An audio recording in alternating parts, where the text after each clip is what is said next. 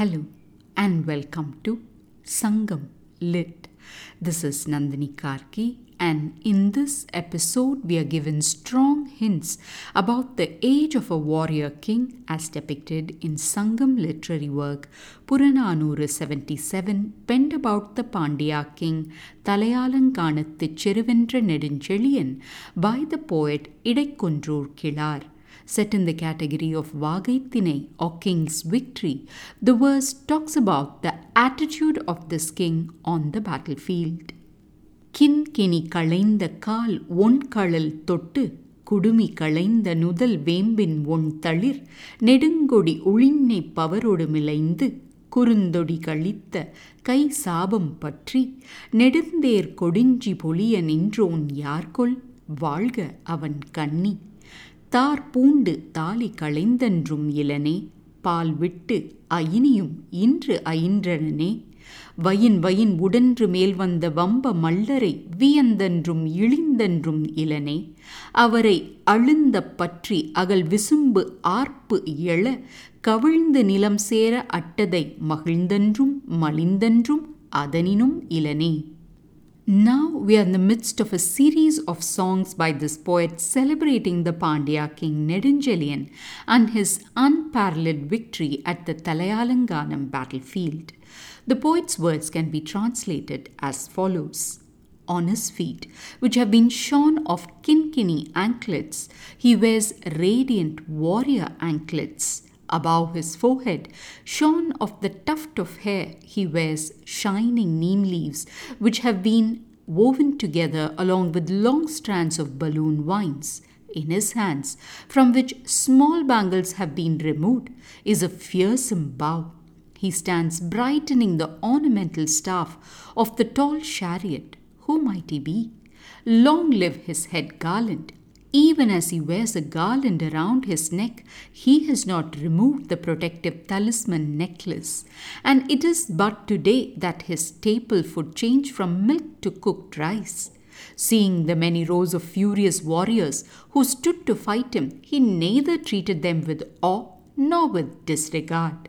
When he caught hold of them firmly, made their cries soar to the skies, and pinned them down to the ground, he was neither filled with joy nor pride because of his actions.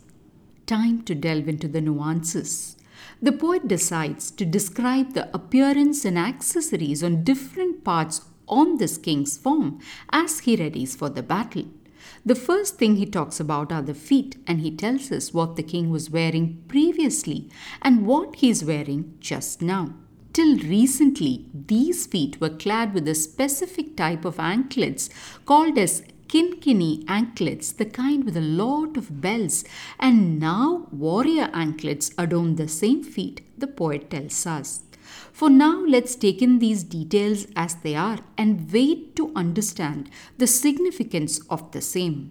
Next, the poet talks about how the tuft of hair atop the king's head is now gone, and in its place are wreaths of neem leaves and balloon vines, the medicinal value of which we discussed in the previous poem.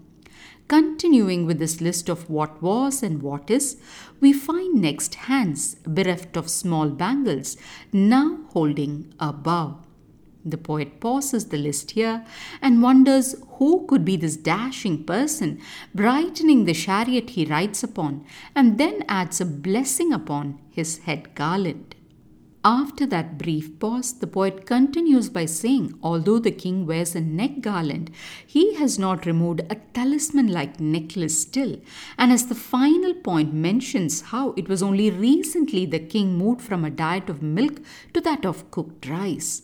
While all these may seem bizarre to those who do not understand the significance, each one of these transitioning items is meant to convey something striking about the king's youth.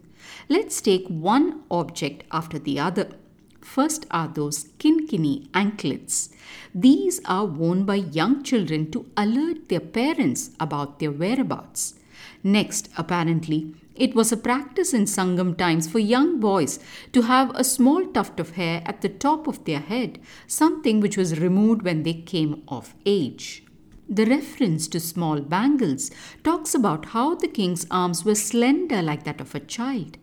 Next, that talisman like necklace was placed on a child's neck by protective parents, no doubt as part of their customs in keeping the young ones safe. Finally, the utter giveaway is the detail about this person that he had just stopped drinking milk and turned to eating rice. Although this happens pretty early in the life of an infant in contemporary society, it's possible in ancient times the children were fed milk for a really long time.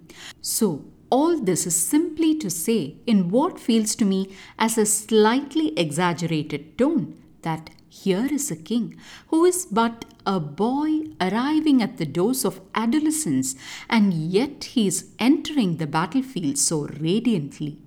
From the youthful appearance of the king, now the poet turns to how he behaves on the battlefield. He mentions two striking aspects. One, when this king sees rows and rows of enemy soldiers, neither does he overestimate them and look at them with shock and awe, nor does he look down upon them as insignificant.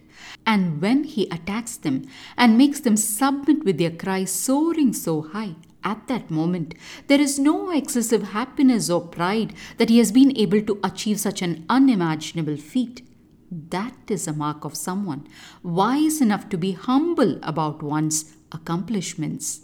And thus, the poet not only highlights how young the king is, but also how mature and calm in his handling of the challenges on the battlefield.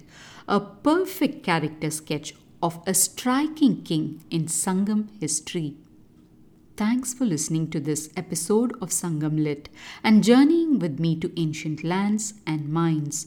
Please visit nandinikarky.com to share your thoughts and do spread the word about Sangam Lit. Until next time, Nandri Vanakkam.